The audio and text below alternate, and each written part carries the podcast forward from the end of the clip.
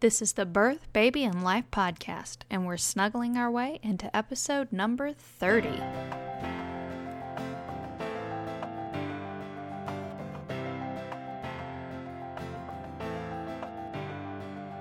Welcome to the Birth, Baby and Life podcast. The tips, tools, and straight talk you want for pregnancy, childbirth, and bringing up baby. And now your host, Kristen Burgess.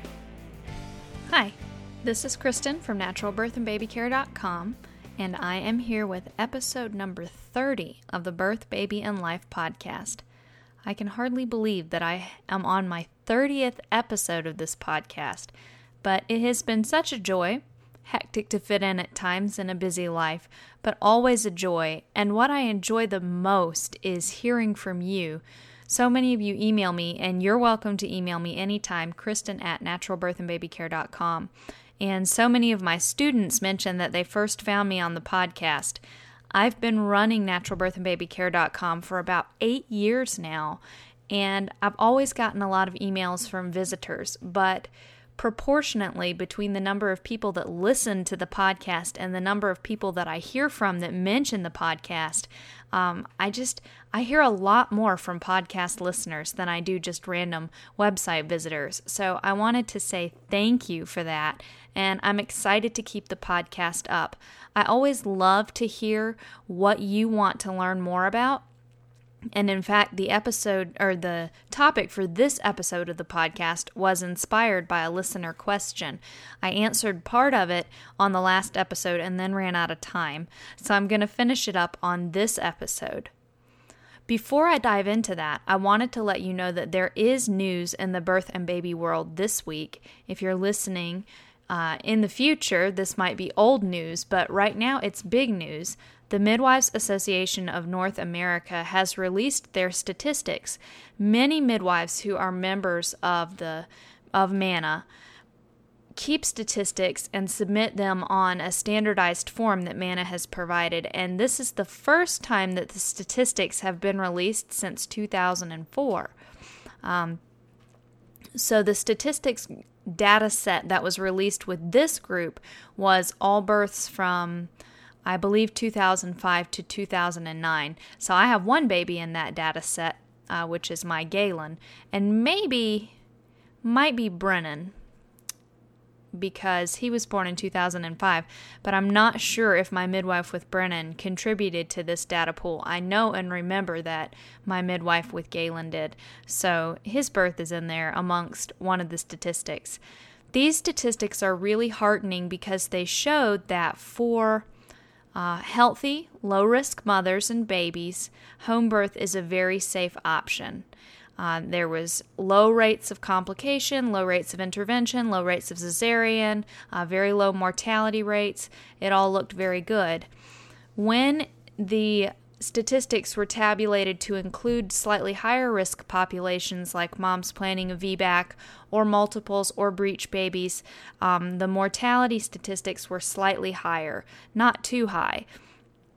The internet is kind of on fire right now, as always happens when statistics are released, uh, with some people saying that they look really good, and some people, prominent home birth detractors who shall remain nameless right now, are, of course, publishing things like a baby is four times more likely to die at home than in the hospital, and all this kind of nonsense. Essentially, they take the statistics and they twist them any way they want, and then they accuse people who support home birth of doing the same thing.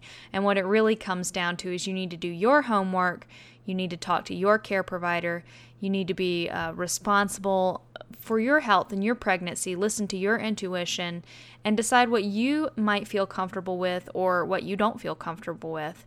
Because in the end, that's really that's what it comes down to is listening to yourself, taking care of yourself, and feeling like you have a competent care provider and you're in the right place to give birth to your baby. I believe that women deserve plenty of information and that in the end, women also deserve to have choice to choose who attends them and where. Uh, so I think that the statistics are very heartening. They're not surprising to me. A lot of people said that maybe MANA hadn't released statistics for a while because there was something uh, horribly wrong with them, but we can see that that's not the truth. I will put links to a lot of the articles that are showing information about the statistics, the uh, big academic papers um, involving research and analysis analysis of those statistics have already been published in a journal that I cannot currently remember the name of, but I will publish a link to an article that talks all about that in the show notes. Other than that, I think we're ready to jump right into our topic.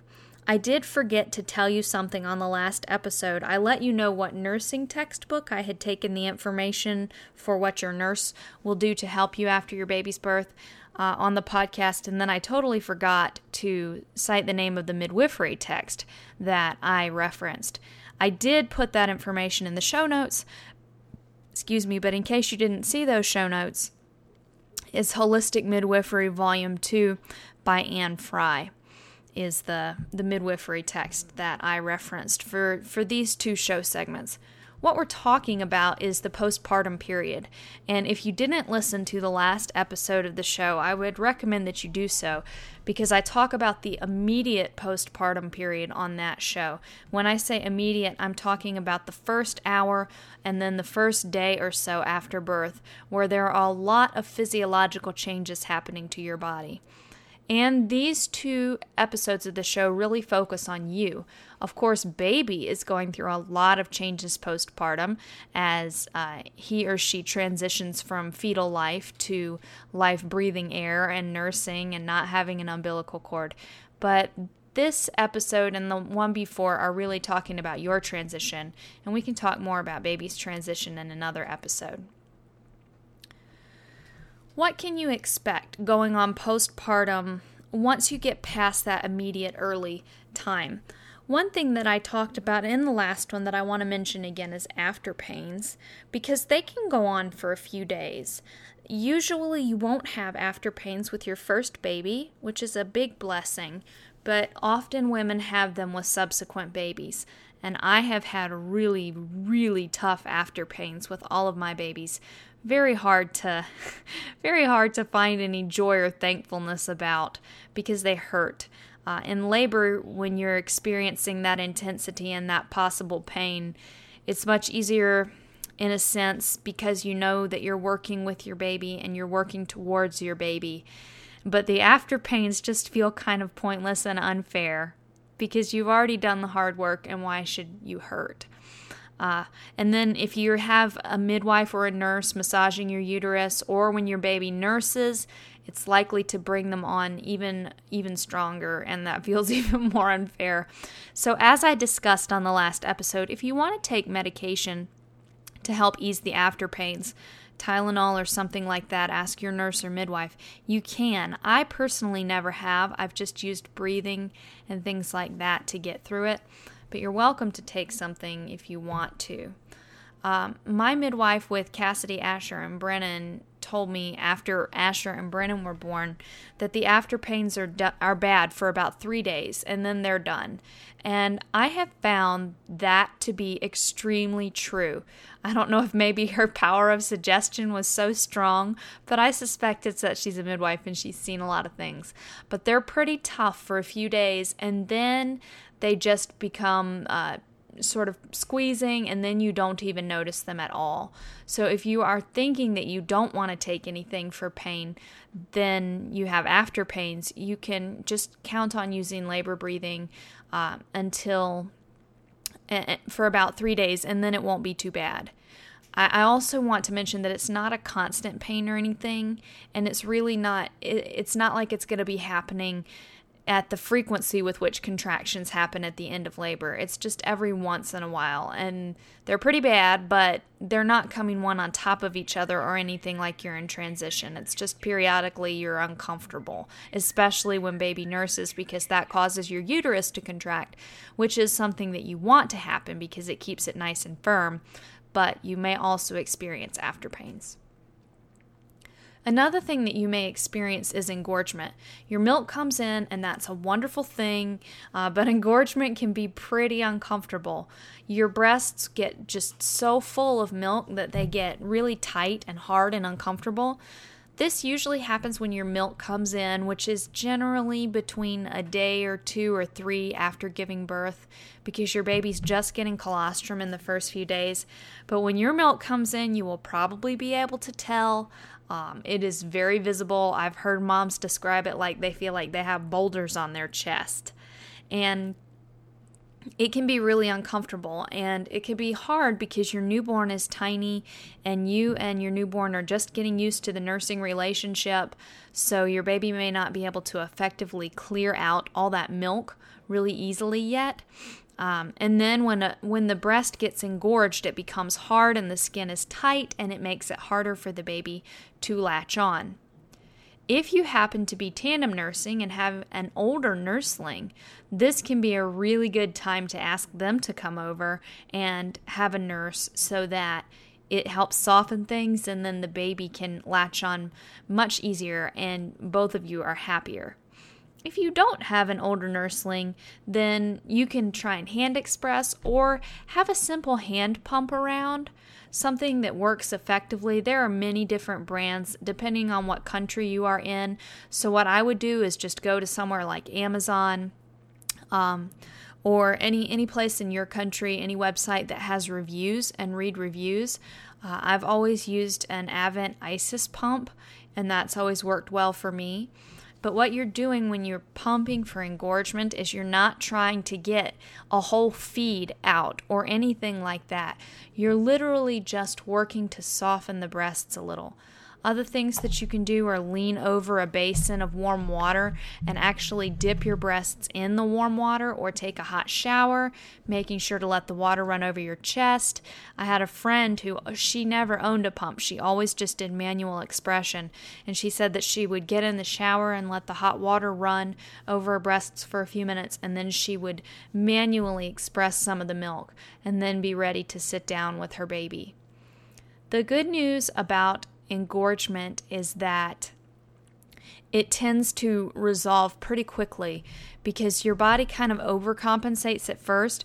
I've always joked that it seems to think that I've given birth to twins, but when it realizes that your baby doesn't need quite that much milk, it, it regulates, and so you're not getting engorged as much. If you're having problems with any of this, like I said in the last episode, you certainly want to call a lactation consultant or your local La Leche League leader. And again, I'll link to La Leche League so that you can find a group or a leader in your area in the show notes. Another thing related to uh, nursing is you may notice leaking milk.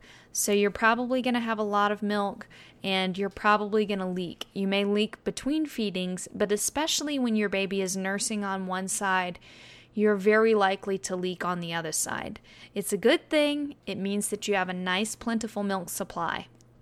In the early days, it can be really annoying. So, when your baby starts to nurse on one side, if you're not wearing a nursing bra with a breast pad in it, then you can just put, say, a cloth diaper or a burp cloth uh, or even a baby blanket under the other side or up against the other breast, and that will help absorb the milk. At night, if you're co sleeping and you have your baby in bed with you, I highly recommend that you put a pre fold diaper up under the two of you. If you're still in the real early days, so you have the blue pads or the Chucks pads with you, you can put one of those under the both of you. But once you've given that up, um, a, a cloth diaper under the both of you, one of the bigger sizes, really works well for helping to protect the bed and absorbing any leaking milk or spit up or anything else like that that may occur in the night. Uh, and when you go out and about, it's probably a good idea for multiple reasons to uh, bring an extra shirt in your baby's diaper bag. I do recommend that you stay home for, you know, plan to stay close to home for about the first month. I've got an article uh, on Modern Alternative Mama this month that talks just about that, and I can link to that in the show notes too. Talks about why you want to stay home in the early weeks, especially in that first month, why it's important to just honor that time with baby. But you're probably going to notice linking milk for several months at least. So and, and especially in the newborn period while the milk supply is still getting regulated, you may want to carry an extra shirt just in case you end up soaking your shirt or just in case baby spits up or anything like that. It's always a good idea to have an extra shirt. Another thing that you may notice in the early postpartum time is abdominal pain. This one really took me by surprise after my fifth baby. Um, other moms notice it even after their first baby, and some moms don't notice it at all. But what's going on is the abdominal muscles, there's two bands of abdominal muscles that run up and down uh, in your tummy, and those are called, or, you know, in your front. Those are called the recti muscles, and sometimes there'll be there's a band of connective tissue that connects them, and that tissue will actually get stretched so that the muscles separate during pregnancy. It's called a diastasis recti. Uh, and that can cause a lot of pain for you after your baby's born. I actually talked about this on a recent episode of Natural Birth TV, and I'll link to that in the show notes because in that uh, in that video, I actually kind of give you a visual uh, to help you understand exactly what's happening, and that may be helpful for you. So I will link to that. But the moral of the story is is that if that's happened, the area where those muscles have separated and where that connective t- tissue is stretched can be very tender. So you may want to use a belly binder and I would highly recommend that if you do experience this kind of pain that you look into a program to correct the diastasis recti. And again in the show notes I will link to some more resources about that, about my own journey with healing my own diastasis and some other articles that I've written and those all have lots of links. My favorite program is Julie Tupler's program and you can look through those links because I talk a lot about it. We mentioned bleeding some in the last podcast episode. Um, and so we talked about bleeding in the in the first days, what's normal, what's not, uh, when you know that you need to call your nurse or your midwife. So normal bleeding is going to be like a heavy period for the first day or so, and then it tapers off um, pretty quickly, and it's it goes from being bright red to to a more brownish color and then finally yellowish and um, but not really it's not bright yellow or anything. It's more of like a, just a tan and then finally to clear and then finally it's gone. And you will probably think that it's gone by the time that it's clear but uh, but technically the the last final clear stage is still part of the lochia which is what that flow is called uh, it lasts anywhere from two to four weeks, is what the medical literature says is normal. A lot of moms experience longer postpartum bleeding than that. You may notice that postpartum bleeding has been redder and heavier in the early days and then it's tapered off to brown and then you get up and do something or you get really active or you go run errands and then all of a sudden you have a lot of bleeding. Um, I had this happen to me majorly after my first baby was born and I had taken her to the doctor for the first time and it was just a really incredibly stressful thing for me. And um and when I got back in the car I felt like a gush afterwards and I just kept on the way home. But when I got home I mean there was blood clots and I'd soaked through my underwear and everything. Uh, the you know nothing held it back. It was just I was glad that it happened after the appointment because it would have been horribly embarrassing at the doctor's office. But it was terrifying to me. I called my midwife right away, and she essentially said that it sounds like you really overdid it and it was a really stressful situation and take your baby to bed and nurse her and stay in bed for a couple days. And if the bleeding continues to be heavy over the next few hours, give me a call back. And I took her advice and things tapered off right away. I have heard a lot of stories like that and lots and lots of moms that have bleeding.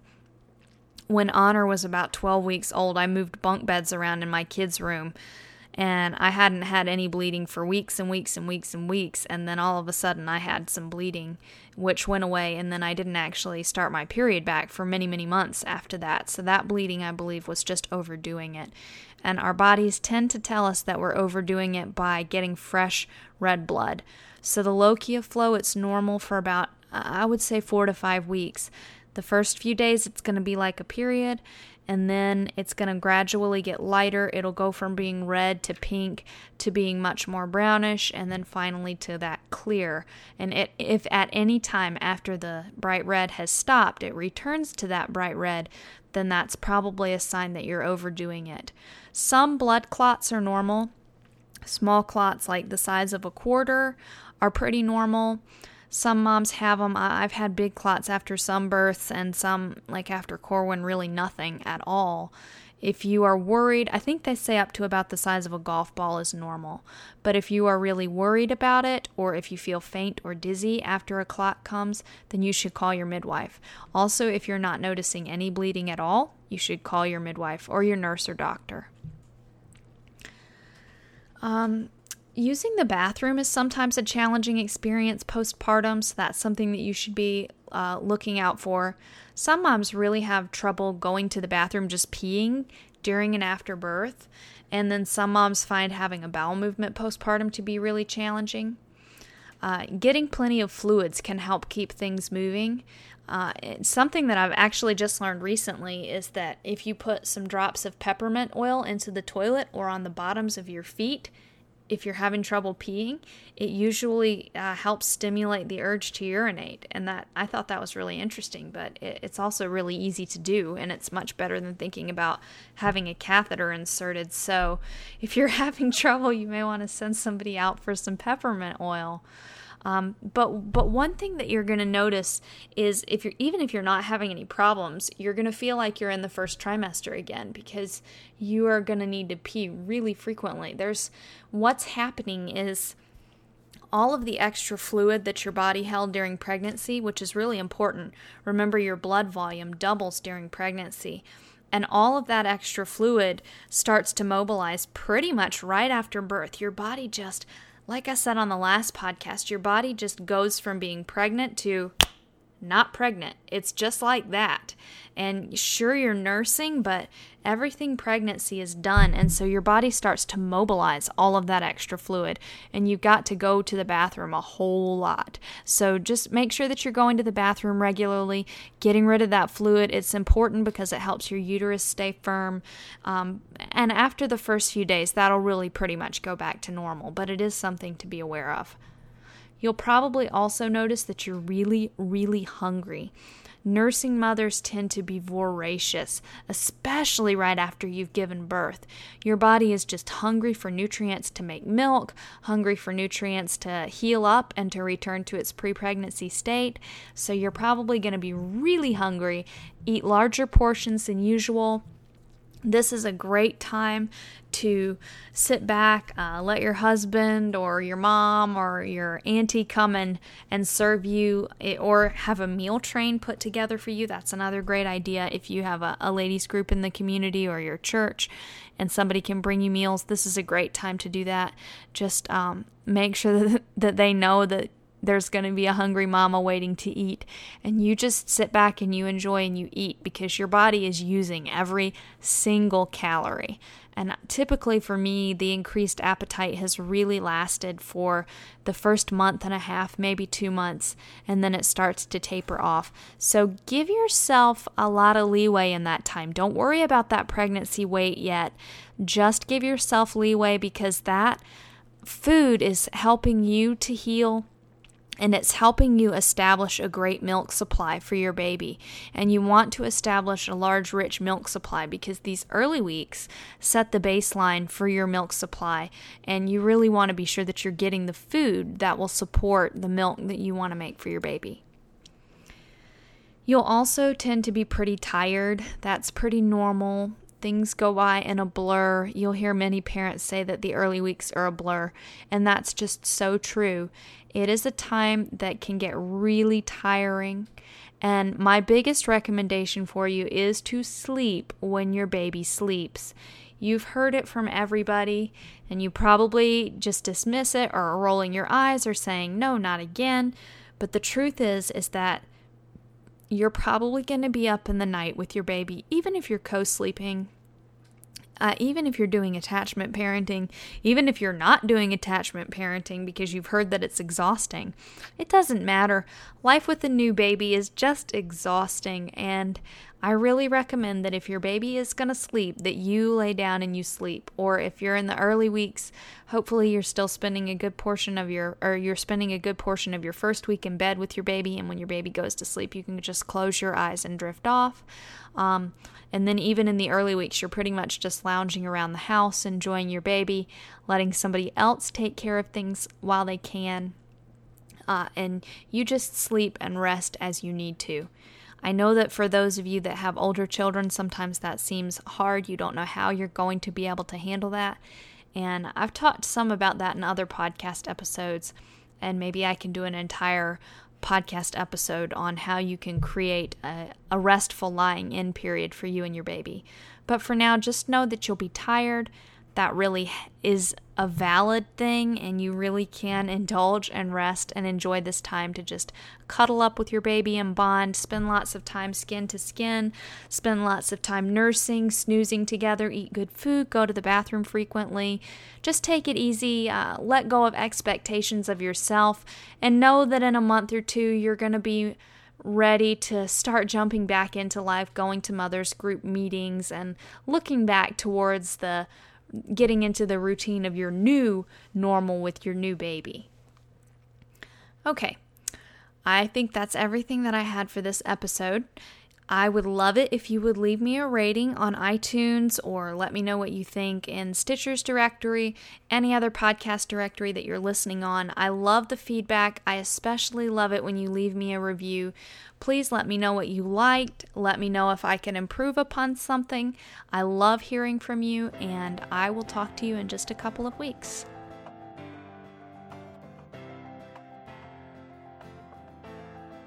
Thanks for listening to the Birth, Baby and Life podcast with Kristen Burgess. For great resources and tons more info, visit www.birthbabylife.com. Visit www.birthbabylife.com.